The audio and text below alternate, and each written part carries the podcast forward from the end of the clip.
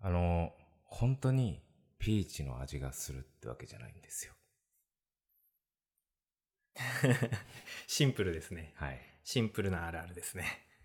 ふと、はい。もう今までずっとひねり出してたけど、うん。ふとこう、夢に出てきたね。 俺が自分自身がこう困ってる夢を見た。あれ、確かに店員側が困ってるよね。そう。おばちゃんが、うん。これ、その、そんな に、こんな味するのみたいな。いや、あの、風味というか、みたいなね。 風味みたいな。いや、料理とかするやろみたいいや、そうだよね。な。もう本当になんかその味するって思っちゃうんだよね。なんだかわかんないけど。うん。難しいところだよね、あれ。まあでもそういう風に表現しちゃってるのもこっちだしね。うん。いや、なんか、な、なんやったっけワインうん。コーヒーの表現って、なんかワインのあれから来てるみたいなの言ううんうんやん。ワインの表現はめっちゃ種類あって、それよりは少ないけど、うんうん。うん。いやー、そうね。そういう話だと、なんか、まだコーヒーのね、表現っていうのはこう、ちゃんと出来上がってないのかなみたいなところあるよね。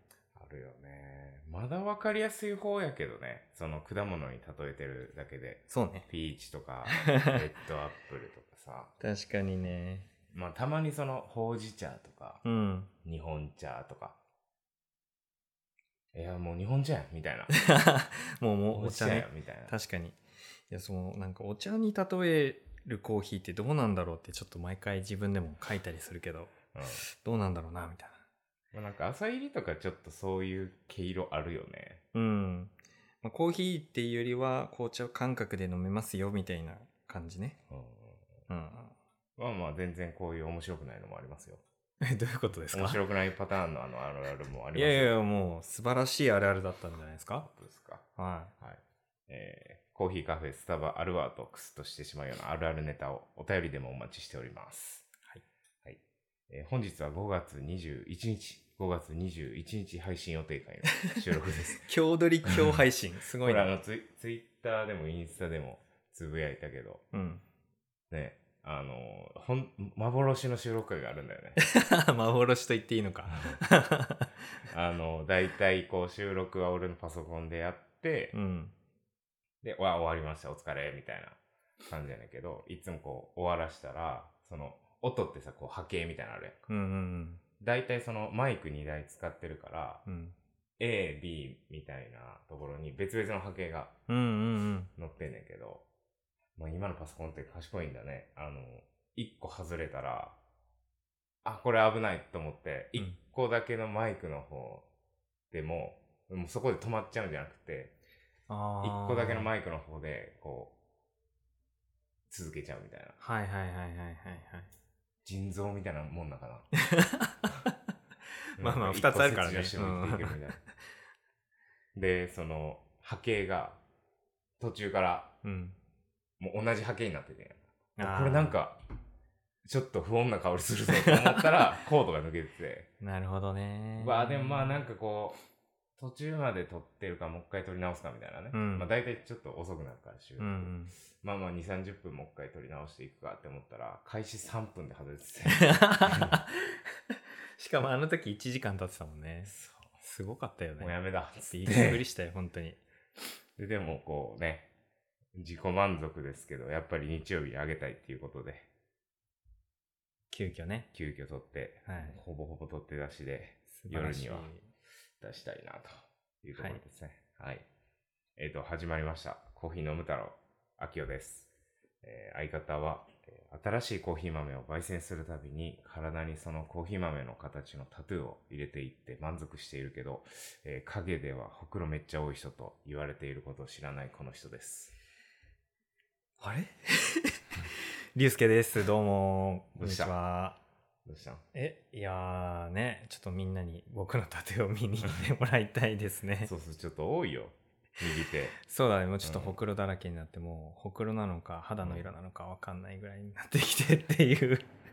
そう、あの、マラカトゥーラばっかやからさ、入れてるタトゥーが。面積がねそうそうでかいねでかい。マラカトゥーラはでかいね品種の豆ばが多いからさ。もうちょっとちっちゃい品種増やすかはい何の話ですかえーこのポッドキャストは Be a Good Neighbor コーヒーキオスクという東京のカフェのマネージャー秋代と焙煎師龍介の2人がコーヒーを片手にコーヒーの話を気楽にしゃべる音声配信です、えー配信は毎週日曜日このポッドキャストを少しでも気に入っていただけたらお聞きのプラットフォームでの評価やフォローレビューなどもよろしくお願いしますまたこのポッドキャストは皆さんからのお便りを募集しています採用された方にはオリジナルステッカーをプレゼント各 SNS のプロフィールリンクからお便りをお寄せください。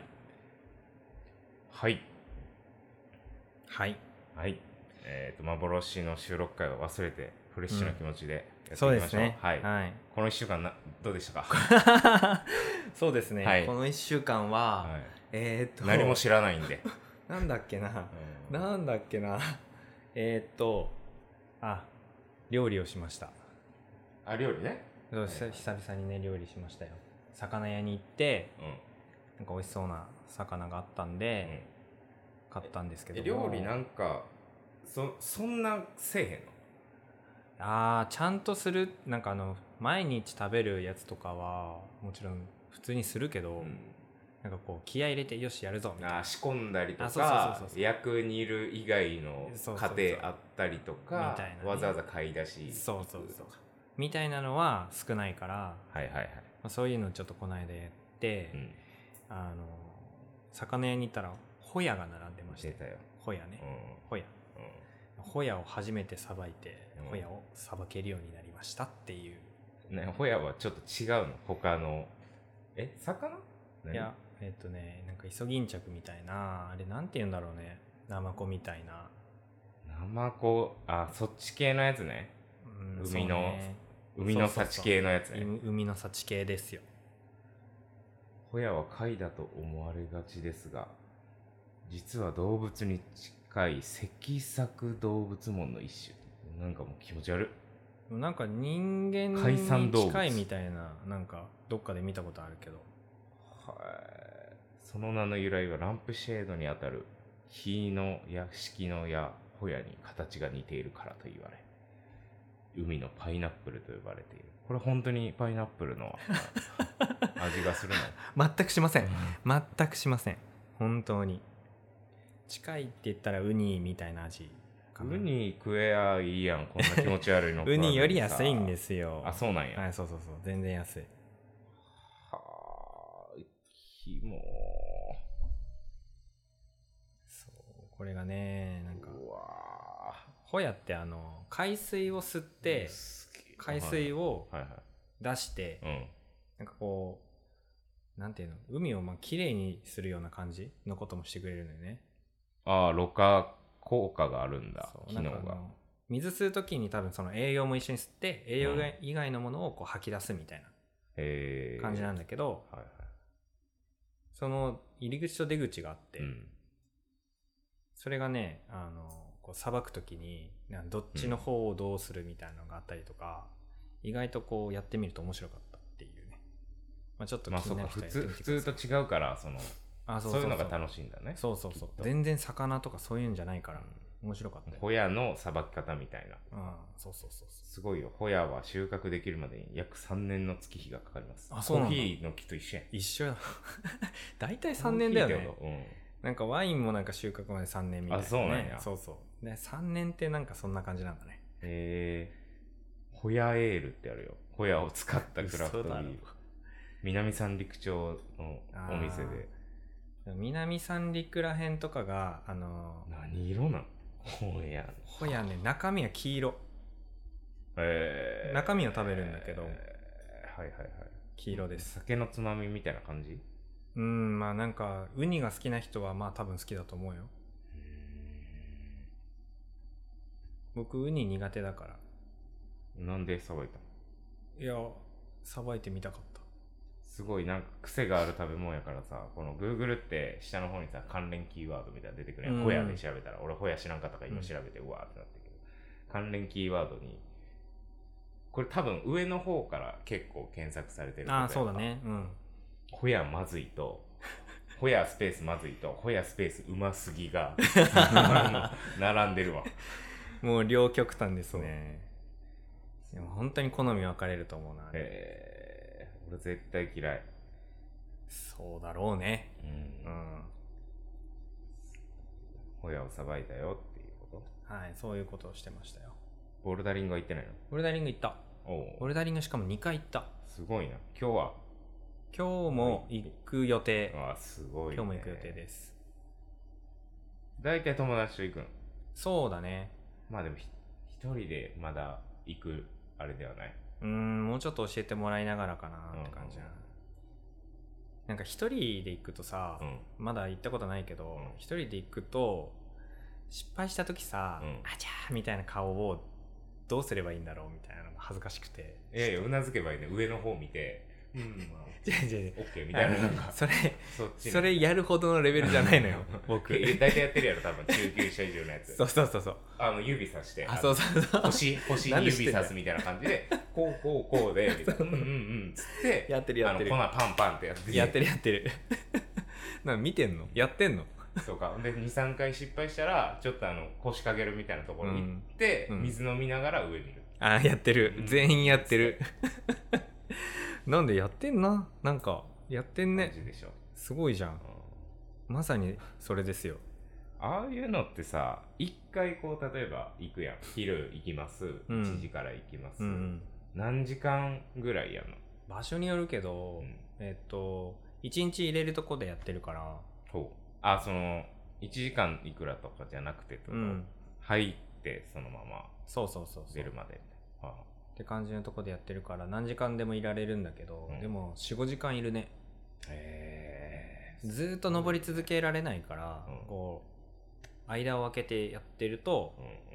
割とそのぐらいになるまあ握力とかそうそうそう回復させつつ、みうんたいな。あとはなんか人がいると登れない時間とかがあるから、まあ順番譲り合ってみたいなそことうそうかそうそうだから結局そのぐらいになったりとかするうーんすごいねいくらなのその1日えっとなんか平日と休日で違うけど大体1600円とかすげえ2000円しないいコスパいいなそうそうそうそういいでしょ、うんまあ、もう場所によると思うけどねでも大体そんなもんだよみんなうん面白いんですよそうなんですよねまあわざわざねえっと幻の会の穴埋めとしてもう日曜日当日初めてよね、日曜日休みやからね本当はね本当だよねの登る前にうん来てね僕なんか取るためだけに来ましたからねそうですよねしかも午前中なかなかあの起きてない時間に起きてるからかわかんないけど、うん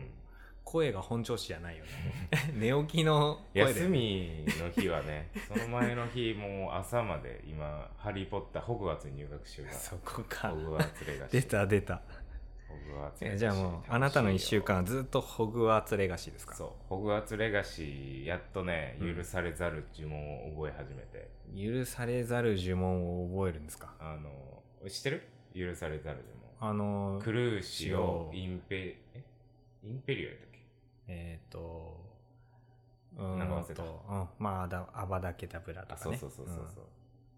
で、あの、覚えて、使えんねんけど、うん、うん別にそのデメリットとかないのやその闇落ちみたいなルートとかも特になくておうそうなんだそう、まあ、結構古い時代そのハリーとかより100年200年前とかの時代でうんうんうんあその設定がそういう感じなんだそうそうそうそうえなのかも知らんねんけど、うんその闇の魔術魔法使いーうんみたいなの結構はびこってるみたいなああはいはいはい、はい、それに対抗するために覚えるみたいな感じやねんけど、あのーでもまあ他にいろんなその攻撃呪文とかいわゆるエクスペリアームズとか、うんいろいろあるやんか。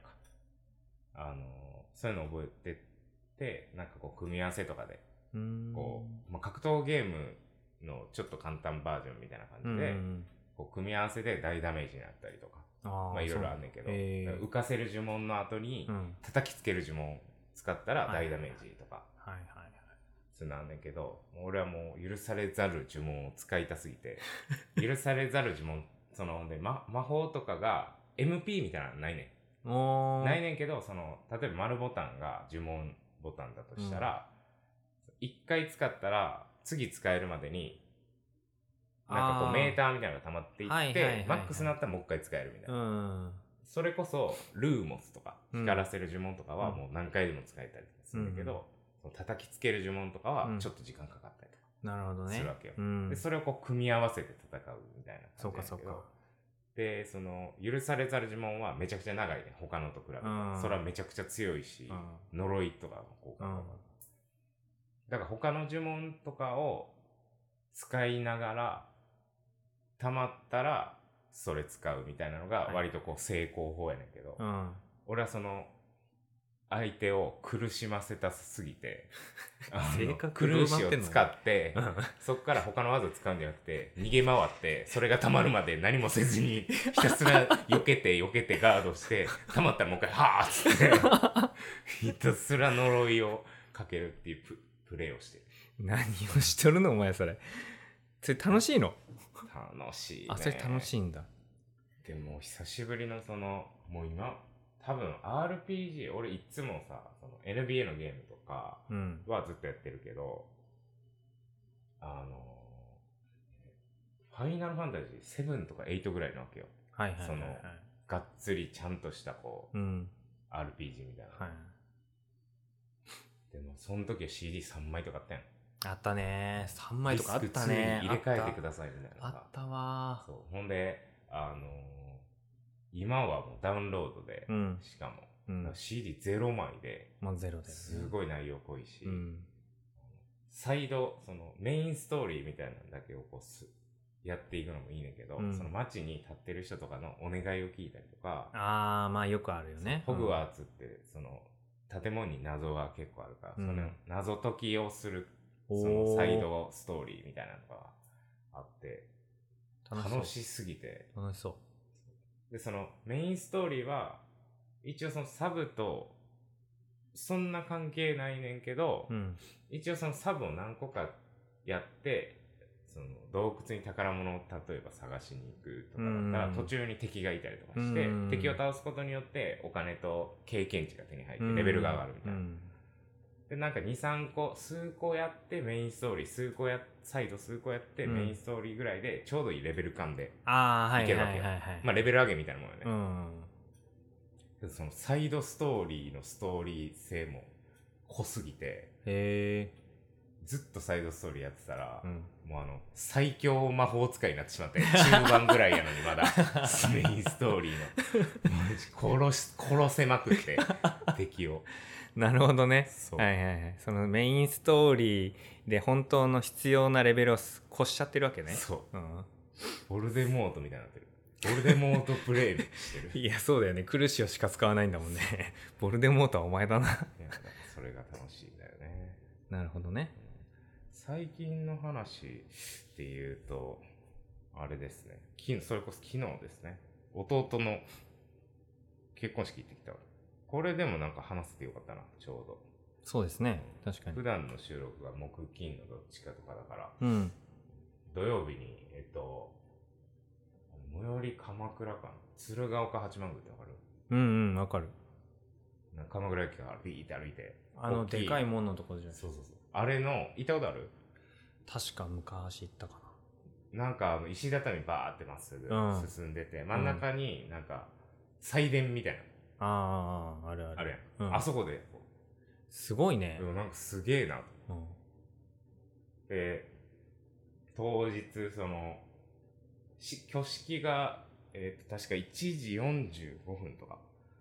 で、えっ、と、1時15分に、その、横に、そういう、その、町、結婚式の、その、ま、待つ、建物みたいなのがあって、うんうんうんその親族だったはいりはといかはいが。。で、そこに1時15分、30分前に集合してくださいみたいなのを、があって、で、えっ、と、いさ朝普通に起きて、うん。さあ行こうって思ったけど、ネクタイを準備するますって。はあ。ネクタイ。結婚式ってこう白やん。うん。まあ白じゃなくてもいいいいけど、うんまあ大体白やん、うんで。そういうちゃんとしたやつやったらまあ多分白の方がいいやんか。うん。やばって、で、ちょうど1時15分ぐらいに、その、集合場所に着く予定の感じで移動してたわけですよ。うん。うわ、やばいけど、と思って、まあ、ああいうのって100均とかにでもさ、まあベロよベくロのあやつるよね。コンビニとかにも最近売ってたりするよね。そうそうそう。ん。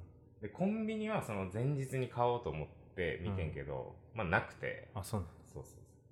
で、でもう調べたら、その鎌倉駅の駅前の東急ストアの上に100均があるお。で、まあ東急ストアもなんか5、6階建てやから、新私服売り場みたいなのもある。うん。でもそこで買おうと思って、 うで集合時間15分やけど、まあでも45分に始まるから、うんまあまあ大丈夫やろうっつって、駅着いて、ロッカー上がって、探してんけど、漆黒のネクタイしかなくて、漆黒のネクタイって横にジュズが置いてあ って、マジかと思って、死ぬことしか想定されてない、どねう。しようみたいな、なんかその、 な、何かしらないかなってめちゃくちゃ探してんけど、なくて、それか、その、真っ赤な蝶ネクタイみたいなのしかなくて、パーティー用の。はい。あ、じゃあ、新宿売り場行こうん。う。新宿売り場行ったら、なんかフェアみたいなのやってて、うん。パジャマが死ぬほど売ってて、多分そのスペースでネクタイブースを撤去されてて、やばーと思って、もうノーネクタイでもう挑んだけどノ、ーネクタイに行ったんですかでめちゃくちゃ焦って、うん。であんたいつ来んのみたいなおかんからね、あの、連絡来て、いやいや、ちょっとネクタイ探してて、でももうなしでとりあえず行くわ、みたいな。でももうしょうがないから、来なさいみたいな感じで。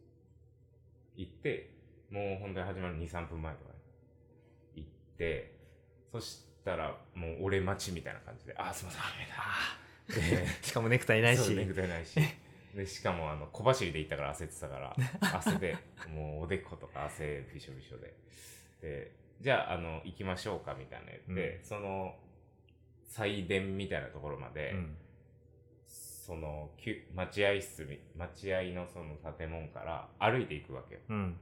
であの、あれって、その、一般の他の人たちからすごい見られるねんその和装してるから。ああ、そうだよね。。そううん割とね。夫婦がね、で、めちゃくちゃ綺麗な感じにしうてん。う。ん。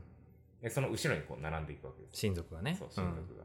汗びしょびしょのノーネクタイの、ひげのロン毛 が。で心なしか、だから俺が見切れる角度で写真撮ってる人が多かった気がするん だよ。うん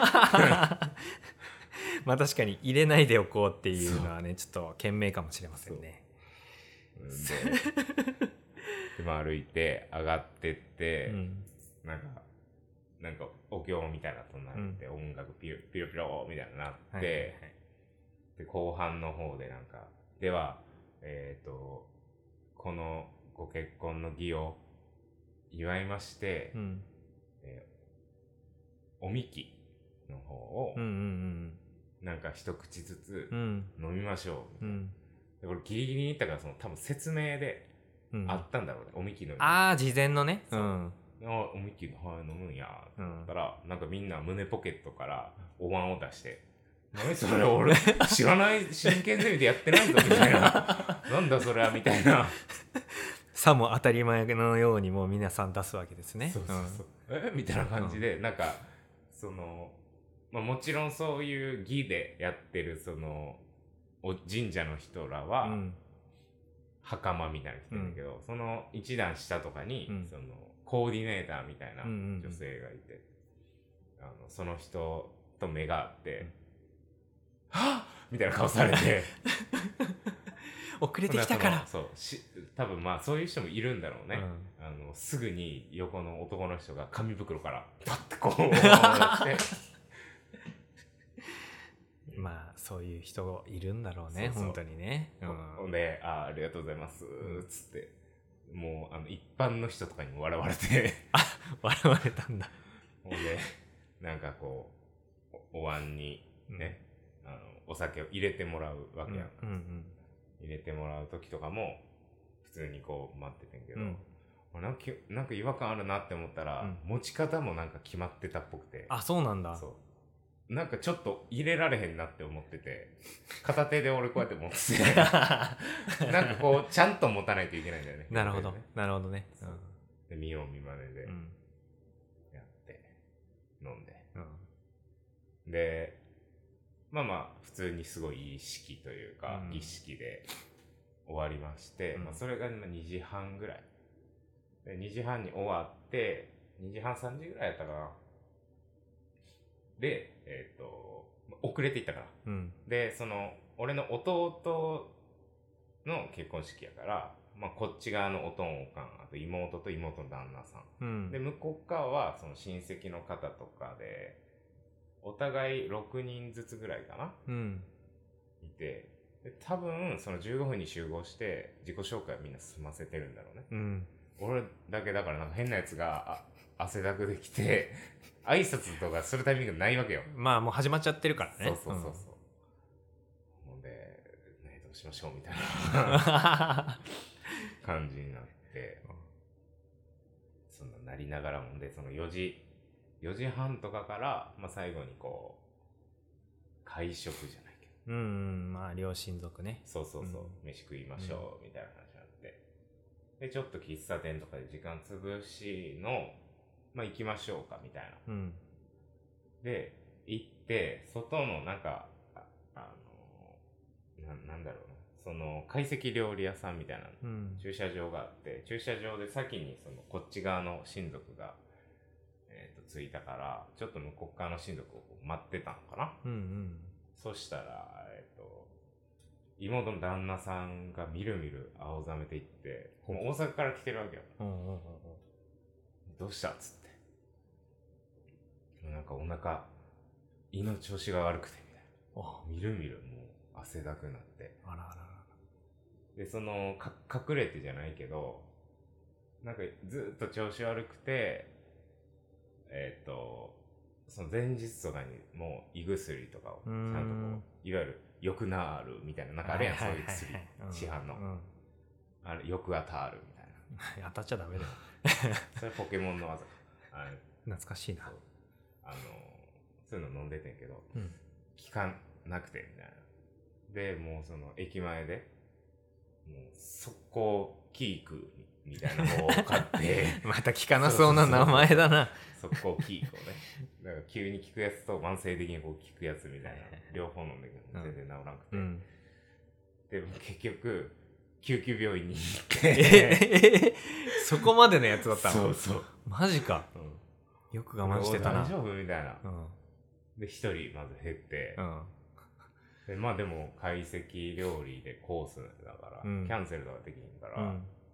他のね、その親族の若い子とかもいるから、まあそっちに分けたりとかしてね、うんいい飯やから。で、まあ、嫁さんの方も別に大したことはないと思ってるというか、うんまあ、弟の式だし、まあ、私抜けるのもあれやし、みたいな感じで、うんとりあえず病院行ってもらって、うんうん。で、1時間後ぐらいしたら、うんまあ、土曜日やから、うん。最初救急病院行ってんけど、うん救急病院じゃなくて、なんか CT とかを取ることになったから、お中央病院みたいなところに行くおでちょっとさすがに心配やから行きますっつって、うんもう一人減り、うん。えあの両こっち側だから両親と自己紹介してない謎の男だけ残って 挨拶しろ言われてうん。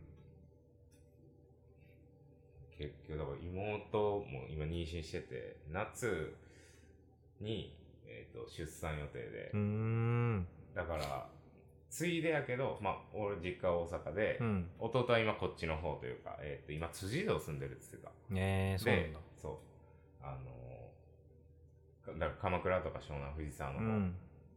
でえっ、とついせっかくやからっつってその翌日とか翌々日とかかな、うん。最後に2人でこう旅行できるね楽しみだねみたいなもう次はもう3人やかああ、まあそうかそうかう。んなるほどね。らそのう時ん旦那が死亡 して、なるほどね。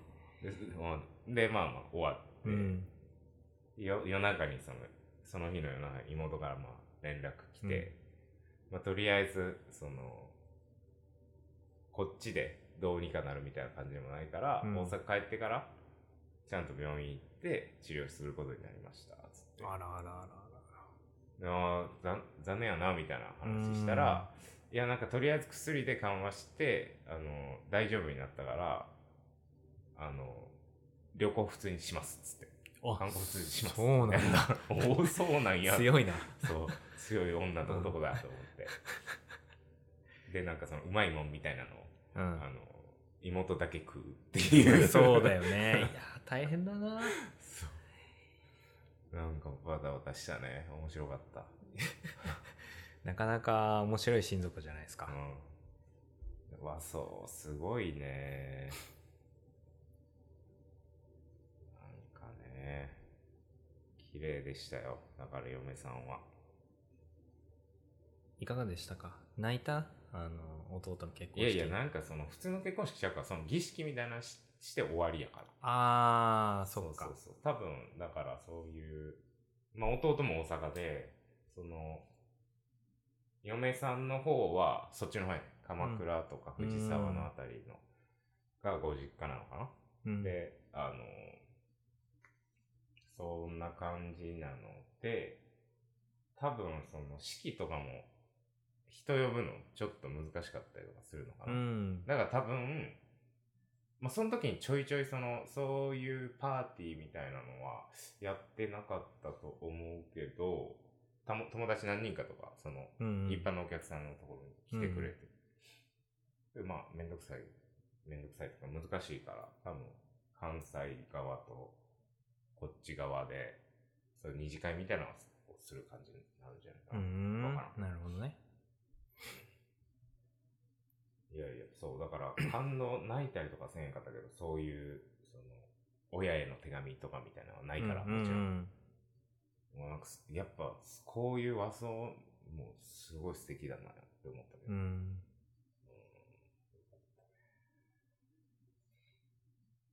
良いですな。僕、結婚式、人生で一回も行ったことないね。うんマジでうん。なんでのえっと、行く理由がない。行く理由がない。したい人いないの周りに。あんまりいないっていうのもあって、あーい誘われたことが1回しかない。まあでも確かに東京、あんまあ多分、竜介もそうやし、俺もそうやけど、うん地元友達おらんやん。いやもそうのいな今いもね関係性持ってそるう、いみなたいんだよ。当時はいなかったわけではないんだけうど、ん。でももうね、全然連絡取ってないから。そうそうそう絶縁してるや、うんん、絶縁ですよ。で地元は結構結婚早いイメージ早いだから早い弟も妹もわりかし早いんだよね、うん25とかでしてるからねそっか。でそう東京の人ってしないよねあんまり、うん。ほんまに、もう本当にちっちゃくやって、親族だけとかね。うん、でそもそも結婚をああ、それ20も代ねと。かでしたりとかしうんあんましないから、確かに確かにで。機会が少ないのかもしれんけどゼロは結構珍しいねうん。ね呼ばれてないってだけかえ。まあ、呼ばれてないのもあるよ。うんあとよくわかんないんだよね。だから、あの、どういう感じなのかよくわかってないからあれなんですが、あの、女の子の友達から、うん。あの、女の子の友達が結婚したら、うん女の子の友達は、男の友達を呼べないの呼べないってわけじゃないけど、まあなんかその、めちゃくちゃ近しく仲良くしてたりとかしたら、うん。関係なく呼ぶやろうけど、うんやっぱそのグループで読んで楽しんでもらいたいっていう、ああ、やっぱりそういう感じね。うん、じゃあ、なんであればそういうことね。はいはいはいはい。そこは変な感じになるし、みたいな。そうだよねもう親友とかだったらもう読んでもうん。いいや、うん。見てもらいたいけそっか。オッケど。うん。だからまあそれほどでもないぐらいのー。、そういうことですね。はいなんなんそういう今ふわっとこう、女の子の友達が多いみたいな、そういうこと。いやいやいや、じゃあ男の人の方が東京さ、特に結婚するの遅いじゃん。いや、うーん、そうかなだって僕周り全然誰も結婚しないよ。誰も。うんああ。うん、してないと思うよ。そうか。ほとんどしてないよ。うんじゅんさんにも呼んでもらえなかったし。そうね、その、その話は ね、ちょっと悲しい物語だから。悲しい物語があるんです よ。ねじゅんさん聞いてるかなこれちょっとアフタートークで話 そうぜ。この話。あれ、結婚式もう一個ぐらいおもろい話やってんけどな。こんな数時間やったのに。何やったっけなまあ思い出したらまた話してくださそうそういよね。。はい。そんな感じ。うんコーヒー飲もう。コーヒー飲むか。はいよし。じゃあ、えー、入れていきたいと思います。あ、なんすかコーヒー飲む太郎。コーヒー飲む太郎。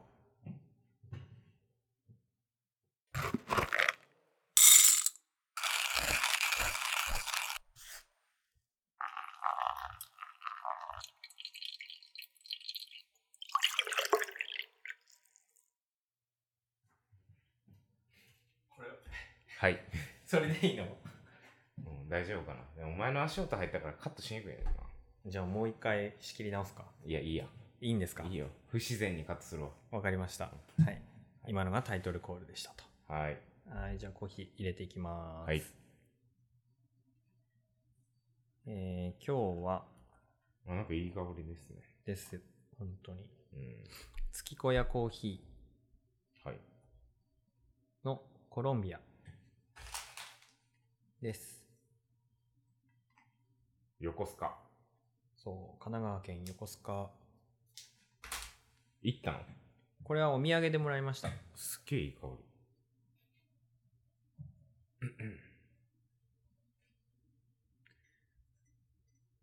で、ちょっと珍しいコーヒーなんで、り。うん。入れ方もちょっと特殊ですね。はいはい。このコーヒーはインフューズドのコーヒーです。インフューズドは。最い近流行りの。最近流行りの知ってるかなみんなね。ねえ農園の方で生豆をえっ、と他の果物とかお酒とかうん。みたいなものと一緒に漬け込んで発酵させたりとかするパターンのコーヒーですね生豆を、どの、どのタイミングいろんなタイミングがあるあのコーヒーチェリーの時にやる人もいるしあのあーそこから剥いて生豆を洗う時とかに一緒に漬け込んだりとうんかするパターンもあるし、うんまあ、いろんなこう工程、右から種だけ取り出す過程のどっかに差し込むみたいなそうそうう。そう。まあそのパターンのどこで差し込むかによっても味変わるし、うん。その哲学が出るとは思いますが、これは生豆の、その剥いて乾燥させる前。えー、まあ最終のうん。タイミング。一緒に発酵やっさせるぱ味が、もうなんかでもか香りの時点ですごい味がついてるんだろうなっていう感じですけどそう。なんですよ。これはココナッツとレモンを一緒に入れて、あなんかワイン酵母と一緒に発酵させたっていううん、はあ不思議なやつです。ありがとうございます。はいどうぞ月小屋コーヒーロースター、コロンビコロンビアア。あ、ココナッツ、香りわかるね。そう、なんかグリーンカレーみたいな。ああ、はいはいはいはい。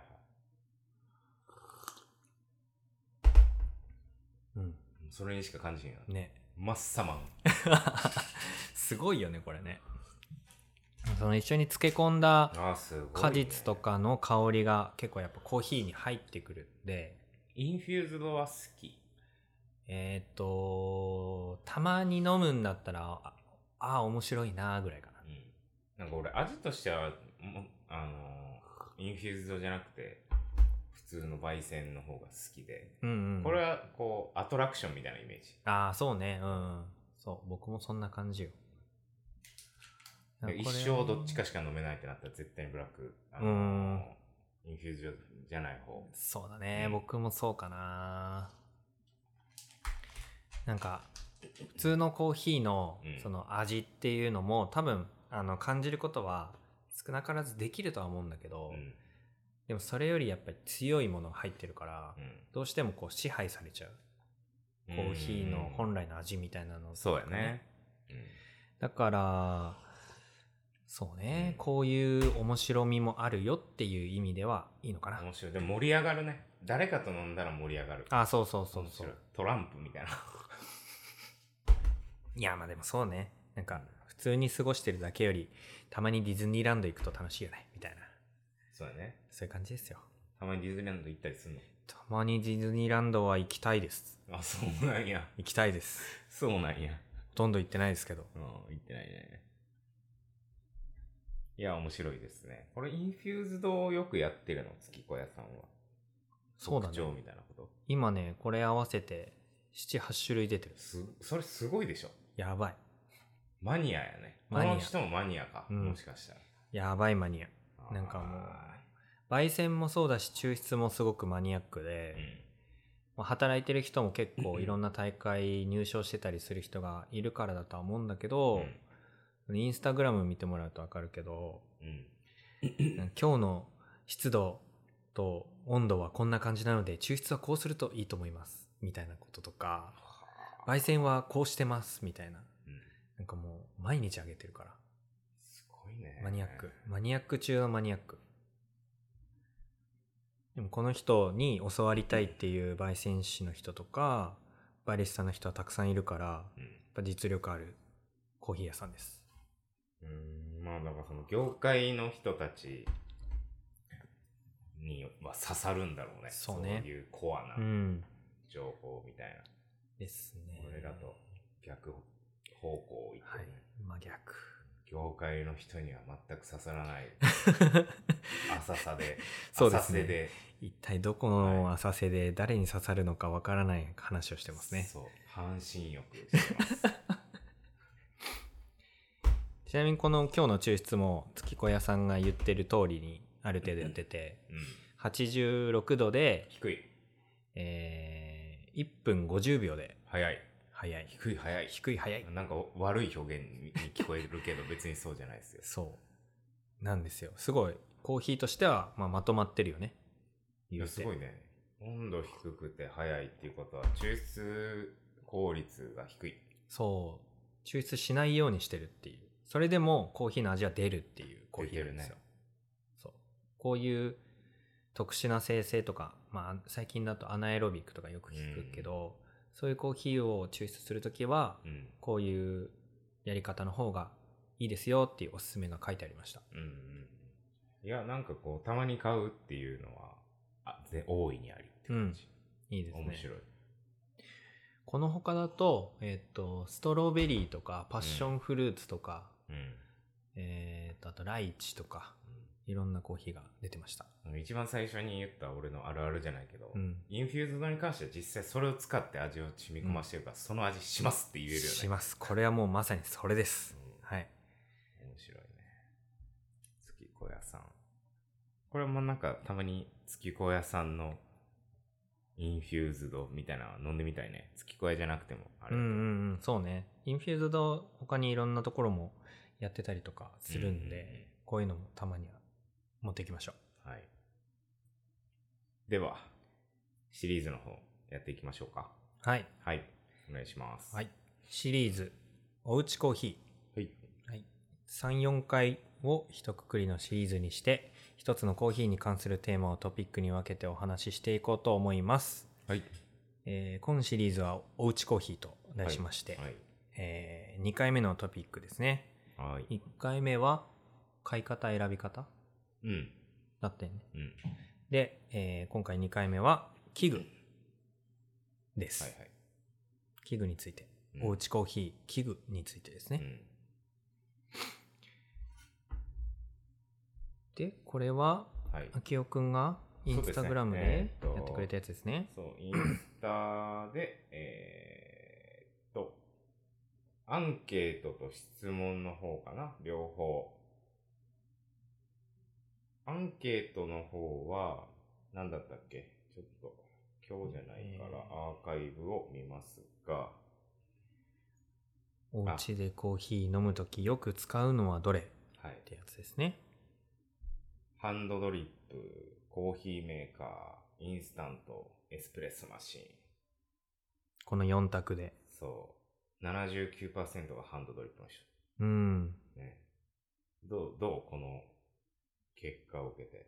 あとはもう数パーセントって、どんぐりの背比べみたいまあそうだよね。まあこんなもんかなとは思ってたけど、うんもうちょっとコーヒーメーカーは多い気がしてな。た。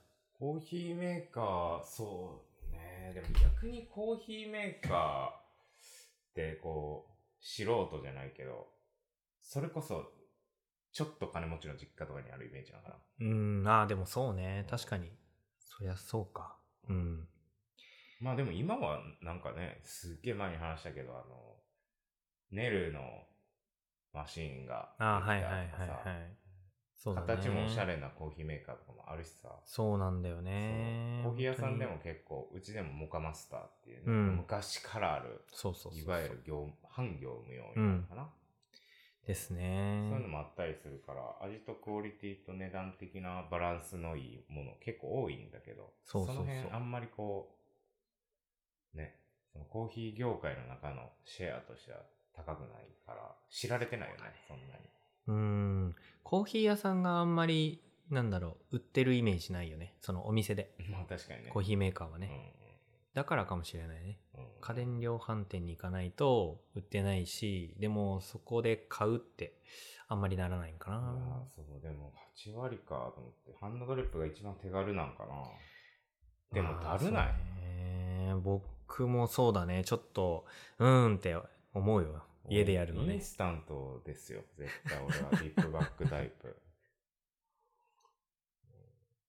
楽だよね、リップバックはね。意外とエスプレッソマシンも7%。強い人がいるな。どうせ買うならこっちに行くのかな。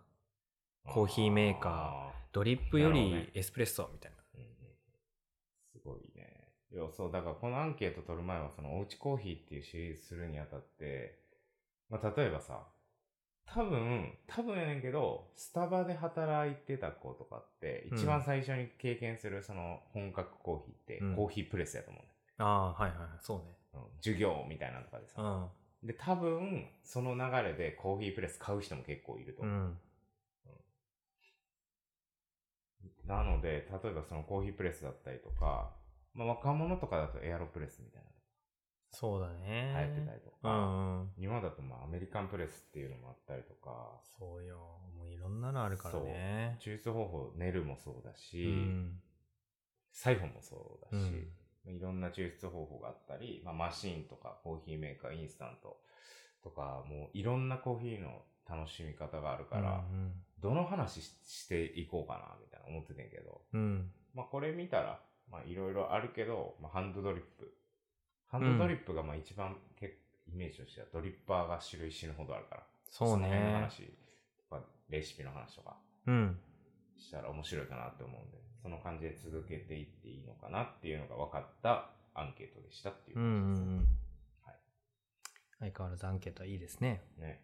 で、その、今回は、その流れで、収録用のネタ募集をいつも通りして、ちょっとね、その器具に関して言ってくれたら本編で、それ以外は、あれで、みたいな。アフタートークで、みたいなうん話をしたら、器具の質問がいっぱい来てくれて、みんな詳しいなって思ってんねんけど、そうですね。とこの辺ちょっと触っていきますか。好きな順番で、そのこう、器具に関するところ拾っていってもらって、鈴龍介さんが。はい。うーん、そうだなそうだなまあなんか新しいものやっぱいろいろ出てるっていうところで2つここで、えっ、とハリオから発売されるペガサスドリッパーについてっていうとこペろガサ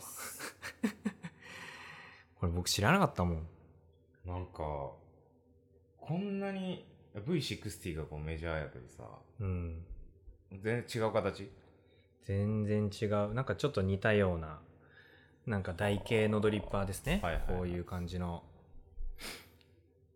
V60 のなんかあの螺旋形の溝みたいなところはうん一緒なんだけど、うん落ちるとこの形が台形になってて上からちっちゃい二見つかたなら真っ黒クロスケみたいじゃない、真っ黒クロスケですねこうれどっちかっていうとベイマックスの顔みたいな顔ですんね、うん、はい、してます軸がブラックホールから出てきつつあるベイマックスみたいっな。ていうでも見たらね結構あーってなると思いますよ、うんそれぐらいな感じのそうっていうやつですねラスボスの第2形態みたいなまだ言うんだねそう第3形態に変わる時の ああ特殊効果みたいはいはいはいなんかあるなーそれな、 それっぽいなーそれまあこれは初心者の人ペガサスにド向リけたややつみたいですね円錐じゃなくて台形借りたやんうーんこれ角度が結構ついてるから落ちる速度は速い気がす確るかににね、うんなんかこう寸胴型じゃないよねうんやっぱそのハリオのそのシュッとした、うんうん、V60 と同じ感じの角度だけどそこそこをとんがりコーン分カットしてるみたいな。そんな感じだね。確かに。うん。で、2つ穴にして少し抜け悪くしてんのか。かなと思いますね。まあ V60 のだ、あのー円錐のやつはう、ん。速度が、落ちる速度が速いから、初心者の人だと、なんか、薄くなっちゃうんだよね、とか。抜けるね。しかも結構荒く引く人多いから、そうだね浅いとかスペシャルティだと余計だね。そう、だから抽出するの難しいみたいになるんだけど、まあ、だからプロに使われてるっていうのもあるけどそれだと家庭だと難しいっていうところをハリオが自分の会社の中で、まあ、初心者向けのやつを作ったって感じですねこれはきっとう、ん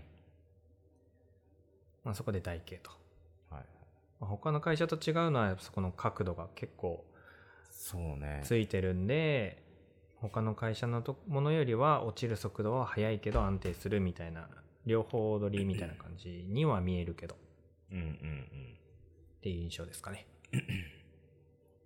どうなんだろうね。まあ実際使ってみないと分かんない、ね、これそのフィルターは、ペーパーフィルターはどうするんやろこれ。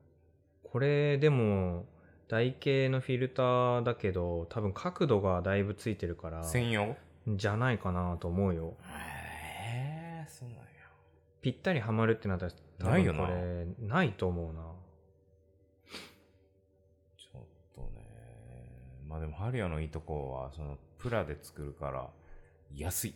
安いねだから、試すにはいいよね。うんサイズも1人用2人用4人用みたいな感じですかね、7月上旬に発売するそうです、うん価格は495円から880円、まあ、試すのはいいかなって思1個思います500円ぐらいでねまあ、確かにその、カリタの台形、まあ、カリタの台形でも、すごいこだわってるところで、意外と使われてたりとかうんうんうんするし、 まあ、V60 はシェアが最も多分高いし、海外でもうん受けてるぐらいだし、なので、まあ、それの中間を狙ってるっていうイメージですね。そうです、ちょっと試してないから、ちょっと何とも言えないところですね。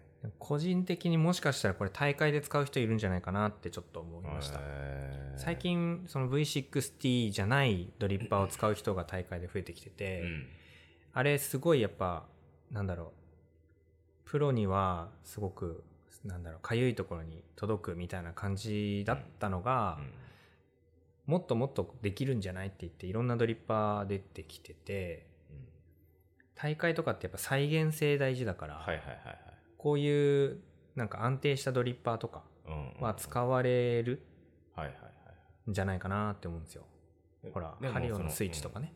うん、うんまあスイッチはちょっと特殊形状だけど基本的にでもそこ平らなうん。ドリッパー使ってるのが多いイメージはあるかも最近やっぱみんなそうかな。ううんん。いやでももうなんか数年後には全員す 3D プリンターで自分でやってそうな気すしてんねんけど俺そうだね。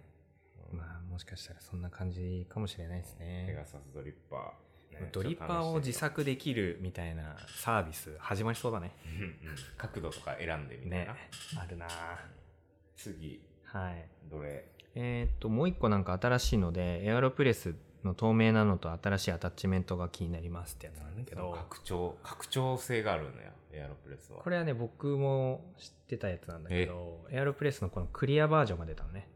クリアじゃなかったっけ昔はこういう、あの、ああグレーのはいはいはいはいで中身のコーヒーの色見えた方がいいよねってなったんですかね。うーんで、エアロプレスは、なんか、今発売されてるもの、うんこのクリアを除いたら多分、今ので9代目か10代目ぐらいにそなってんるなマイナーチェンジしてるそう、マイナーチェンジしてる。でも大きさとか全く変わってないんだけど、うん、へこの材質が、とかが変わってて、えクリアは多分ね初期のア、うん、へ3番目ぐらいに出たのを最後にクリアじゃなくなったんだよえだから結構ねクリアなやつ持ってる人は珍しいんだけど、うん、もう本格的にこう一般にはまる流行る前みたいなことやもんね、そうそうそうそうこれで結構待望だった人多いんじゃないかななんで中身の色見えねえんだよって思ってたから僕うもああーはいはいででもそそのんなん言ったらドリッパー大体そうやけどねまあそうね。うん。言ったらそうだすごい透明なドリッパーなんて存在あんましないけどね。まああれフィルターかますしさ、うんどうせ。うんまあまあいいけど。まあね。うんまあそのクリアバージョンが出たよっていうのと、うん。あとアタッチメントほう。ですね。あの、エアロプレス抽出したことある人だったらわかるんだけど、うん。エアロプレスをサーバーにセットして粉入れてお湯入れると、うんドリップみたいに液体がポタポタポタって落ちちゃうじゃん。ああ、うんうんうんうん。逆さにして抽出するとかじゃない限り、そうね。いわゆるインバートスタイル。じゃない限り、エアロプレスは、プレスする前も液体が落ちちゃうんだよね。そうだね。単純にまだ圧かける前だから、蓋開いてるから。そうそうそう。う。ん。普通にお湯は通り抜けるよね、単純に。で、その通り抜けるお湯もったいなくねって思った人がいます。まあ、いわゆるその蒸らしの効率っていうところだねそう。うん。で、このアタッチメントは、その、自分で押すっていうことをしない限り絶対に液体が落ちないんですよ。ほう。弁みたいなのがついてるよねそうそうそうそう。はいはいはい。それめちゃくちゃいいんじゃないそう。これは結構ね、使う人い多いと思いますた。だこれ25ドル。バグりやな。でもね、本体40ドルで、まあ新しいの50ドルでしょ。そう。すそごういね。なんですよ。で、ただね、これあの、アタッチメント別に目新しいものじゃなくて、はあの、フェローっていう会社がもう、すでに何年も前に出してるあようん、っね、ていうか、まあ実は俺持ってるもん。だよね、うん。そう。だからそれが公式から出たとはいはいはい。いうだけの話なんですよ。うんだから別に新しいようで新しくないマイナーチェンジが2つ。でもフェローのやつ使っ、僕も持ってるんだけどさ、うん若干きつくないフィルター閉めるの。そうね。っていうか、まあ基本的に多分その、まあ、どうなんやろうな。そん、そんな本気出してなかったんかわからへんけど、クオリティはまあ、まあって感じやん。まあって感じよね。そんな完全密閉って感じでもないし、うん。そのエスプレッソとしたいなと思って買ったんやけど、うんうんでそのシルバーのフィルターみたいなのついてて、うんうん。うん。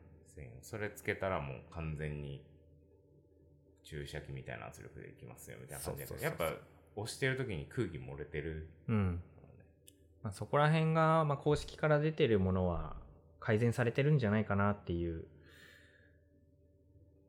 ところかな、まあ、実際使ってみないと分かんないけど、まあ、フェローで買っても大体同じぐらいするんでうん、まあ2 3 0 0円やった気するけどなそうそうでそうもそちょうっ、と安かった気がするけど、まあ、結局輸入したりするしね、うんまあ、多分これもあの輸入したらおそらくこれに乗ってくるんで、はい同じぐらいになるんじゃないかなと思いますよ、まあ、これもいいと思うけどその下のさだからフィルターかけ入れるところのさうんこの下の止める場所はさ、うんプラだけやんかそこもなんかゴミゴム導入したらさはいいいはいのになって俺常々思ってんねんけど、ああはいはいはいはいはいそのあの何エスプレッソマシンのうんグループのところみたいな感じにさ、あ あなるほどねもっとあの空気が横から抜けないようにしたいってことねそうそうそうん確かにあれね絶対硬いもん同士だったら絶対漏れるからさ空気っうん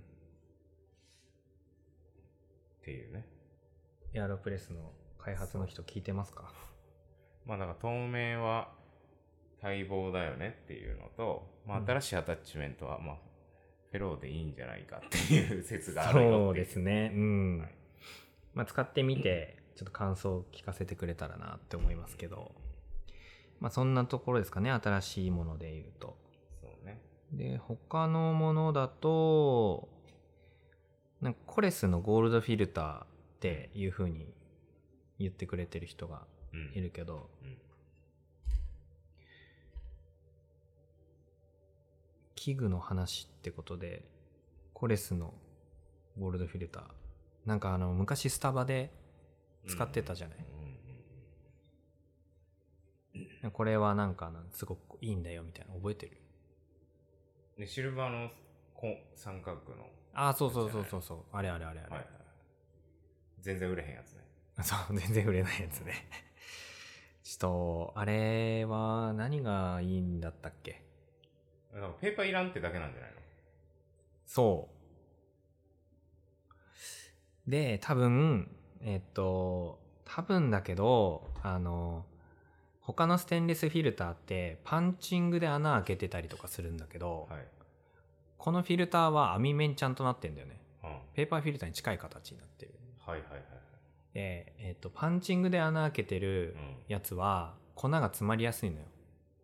うんうん。穴がめっちゃ開いてるように見えるけどうん、実は少ないっていう。はいはいはいだはから詰まったら終わりなんだよい。うねん。うんうん。まあ物理的に開けてるからって感じか。そうそう、絶絶対対。だともうもっと楽に細かくそうそうそうなんかペーパーフィルターの方がもう無数に穴開いてるのと一緒みたいなのに近いうんのがゴールドフィルタうんーなんだけど、まあだからペーパーフィルターみたいな感覚でそのメタルで抽出できるから、油とかが下に落ちやすいみたいなよく言うけどあなんか言う言うねそのペーパーフィルターとフィルター使わないの違いみたいなのは、うん油分も一緒にそうそうそうそなんかコーヒープレスみたいなううん豆由来のその味じゃない部分というかそうねうまみみたいなのを引き出しやすいみたいな言うけど俺はなんかフィルター使わないやつはアンチだねああまあね僕も結局なんだろうフィルター使わないとすんごい細かい微粉がカップの中に入るのはもうどうしようもないから、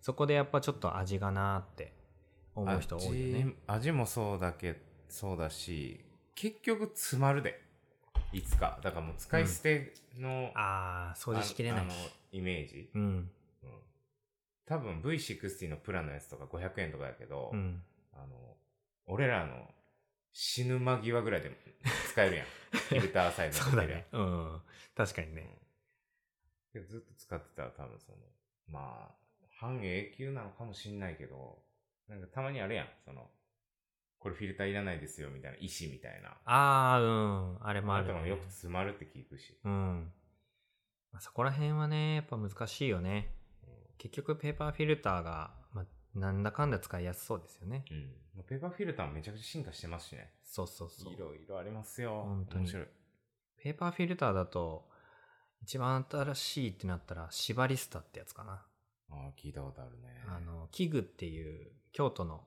はいはいはいあのところがや出してる輸入してるうんペーパーフィルターなんですよ落ちる速度がめっちゃ速いっていうのでうん有名です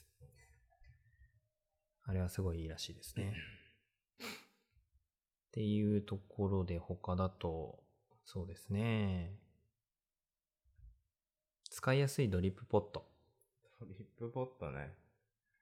使いやすい。使いやすくなくてもいいんじゃない家でやるんやったらおしゃれな自分の好きな形。まあそうね確かに買買うんだったらもうそれこそあの、ね。絶対に温度調節機能付きで、うんうんうんまあ湯沸かしケトルでね、うはいん、自分のテクニックを、あの向上させるぐらいでいい気がしますけどね。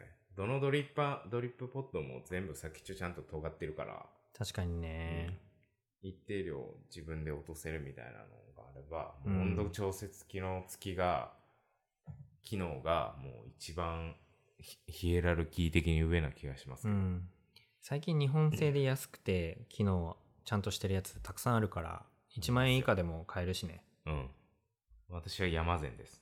山善ね使う人多いようねんお店で使ってる人も多いね山善がね、その一番初期のタイプはすごい、あの、台も丸くて、うんすごい家庭用みたいな感じだったはいけはいど、はいあの、二代目かなとかが、うんそのベースが四角くなって、ちょっとシュッとしたんだよね。なるほどねそうそうじゃあ2代目山善推しということでいい二です代か目山、でも6000ぐらいだからね。すごいよねうんで海外の買ったら1万3000とか2万とかするからね、そうしかもなんかコンセントが謎の、謎のなんか丸い棒もあるからさ あれなうん変換プラグみたいな。そうね必要だし。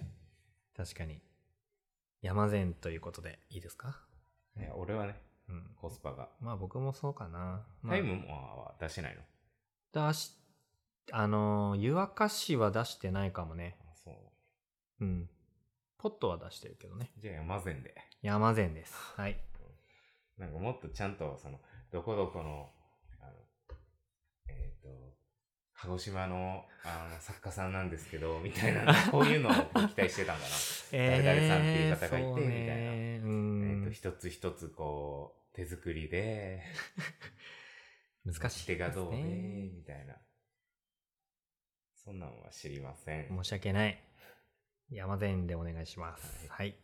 まあ、器具、とりあえず器具、そんなもんかな第1回はこんなもんでいいんちゃうかな。まあ、うんドリップ、もうそれこそね、針を借りた、ペガサスやったっけ、うんあと、ハうんリオで言うともう、いっぱいあるもんね。うん無限もあるし、スイッチもあるし、そうねあと最近、その大会とかで流行ってるものとか、その辺、次回触れたいね。うそん。の辺触れて、ハリタカリオあたりで、ハリタカリオ でした、今。今、ハハリリタタ、ハリタカリオって言ったけど。借りたハリオ。ハリオです。借りたハリオ。ぐらいで、はい。なんかちょっとレシピの話とかにつなげていけたらなって感じですね。そうですね。まあ、器具だけじゃなくても、まあ、おうちコーヒーに関するお便り、うん。待ちましょうかね。はい。はい。この、あと3回ぐらい、2回3回ぐらいは、おうちコーヒーでやっていこうかと思うので、はい。はい。まあ、普通おたも含めて、お便りは。おうちコーヒーに関する質問とか、お便り系だったら、よりこう、採用はされやすくなるはい。と。はい。ぜひお願いいたします。その辺のお便り待ってます。はい。はい。えーでは、エンディングです。えーコーヒー飲む太郎配信は毎週日曜日、同時にアフタートークをノートにて配信します。またノートだけではなく、インスタやツイッターで収録の裏側やオフショットなど更新していくので、ぜひフォローお願いします。また、このポッドキャストを少しでも気に入っていただけたら、お聞きのプラットフォームでの評価やフォロー、レビューなどもよろしくお願いします。またこのポッドキャストは皆さんからのお便りを募集しています。採用された方にはオリジナルステッカーをプレゼント。各 SNS のプロフィールリンクからお便りをお寄せください。はい、えーっと、多分だから、その冒頭でも言ってたけど、その幻の収録会があって、うん何を喋って何を喋ってないのかっていうのがあんま覚えてないと思うんやけうど、ん。これ多分前回、今日これ41回目でしょうん。前回が、その、プレゼントの当選者発表やったっけちゃうか。当選者はその前か。まあ、どっちでもいいんやけど、うん。そのプレゼントのやつに関してとか、お便りに関しお便りのそのステッカーに関しての話を全くしてなかったんだけど、あそう、ずっと、えーっと、送るのをめんどくさくてサボってたやつをうん。送りました。送りました。もうだから届いてるかも。うん、そうだね。僕、金、ん木曜日か。うん。木曜日に投函したんで、うんうん。金曜日には届いてるかもね。なので、ステッカー、届いてないよっていう人は、えっ、と、まあ、お便りフォームにも書いてんねんけど、名前、郵便番号なかったらなんとかなんねんけど、名前なかったら本名かなラジオネームじゃなくて。なかったらもうどうしようもないんで、そういう人が2人ぐらいおってんな。うん。そういう人は、もう一回お便り送っていただくしかないのかな。まあ、DM でもいいけど、もう一回お便り送ってくれたら、もう一回お便り読めるから、ありがたいなっていう。そうシールその人には2枚ですね。そうそうう。っん。ていうのとか、私本名も住所も書いたよみたいな人はね、催促してもらえれば、DM でもいいんで。すいませんね。多分大丈夫な気はするけどねう。ん、全員に送った気がします。うん。プレゼントはプレゼントはまだです。焙煎焙煎させていただきます。はい。こう、コーヒー豆をね、一個一個焙煎して、T シャツは俺がユニクロ畳みしたんで、はい。あとはまとめて発送をさせていただきますするっていう感じですね。はい。ステッカーだけとか頼んでくれてる人もいるんだけど、そういう人たちもちょっとあの、焙煎してから、 ステッカちょっとーあをの、の焙煎を、すいませんね。待ってくださいね。はいお送りしますんで、はい。一応ね、あのーお店、ウェブショップには1週間以内って書いてるんで、大丈夫かな大丈夫だとコ思いーますヒよ。ー豆を含まないのははい1週間以内って書いてます。はい。大丈夫です。あれ、多分でも、オープンしたん、月曜とか火曜とかじゃないそうなんですかうん。ああ、じゃあもう1週間そろそろですね。うんそうですよわかりました。送りましょうん。送りましょうじゃない送らせていただきまう。す。送はいら。せていただきます。すいません。で、豆含んだやつはもうちょっと有用な時間になるから、そうですね。そう。じゅ14日かなにしたんかな、はい設定を。うん。って感じですね。ロンティーもね、サイズ大きいのにもかかわらず、結構買っていただいて、もう残りわずかとなっております。まあ、万が一、こう、直接買いたい人はね、まあ、それだけでも送料、うんあの、かかっちゃうんで、それだけ買うってなると、うん。もう取りに行く、何し取りに行くんで、買いたいですって言ってくれたら、あの、送料無料のクーポンの合言葉を教えます。けど、その代わり俺ら送らないから、うんそれで、なんか送料無料やったみたいなってうん。言っても、送らないから、来てくださいと。そう、来てもらうしかないないっていう。何月何日とか言ってもらった方がいいかもしれしんないけどね。そうですねう。ん。まあそういうウルトラシーもあるし、まあ、うん知人友人だったら普通に連絡くれたらね、はい。はい、取り置き。取り置きしますよ。取り置きっつってももうなんか少ないんですけどね。あ、そうなんですね。うんで、えーっと、まあなくなったら、ちょっと半袖を作りたいなと。はいいうところでございます。はい。ですかね。皆さんお便りくださいね。最近なんかこう、プレゼント企画あんなに企画してくれたのに、お便りもうなんか、わ知ってますラジオ、ラジオとかってね、知って ます毎週送るんですよ。採用されてもされなくても。採用されて終わりじゃないですからね。そうなんですよでね。同じステッカーだったとしてもこういっぱいあることに意味があるベルマークだと思ってくださいねベルマークだと思っていいんですか赤い羽とか緑の羽と思ってくだああ、さい、ねはいはいはい。集めたもんが。緑の羽かな、うんベルマークやったら集まったら何かと交換してもらえるみたいな感じになっちゃうから、そっか。うん、赤い羽だね帽子の横に貼るやんうん。ああいう制服のさ小学校のファッファのやついたなーめっちランドゃセ集ルめとかねて。うん。貼るだけじゃないですかあれはもうそうですよね。そうです。そうです。緑の羽です。 はい。毎週送るんです。はい。よろしくお願いします。はいちょっと減ってますんで、お願いしますね、本当に。はい。そんな感じですかね。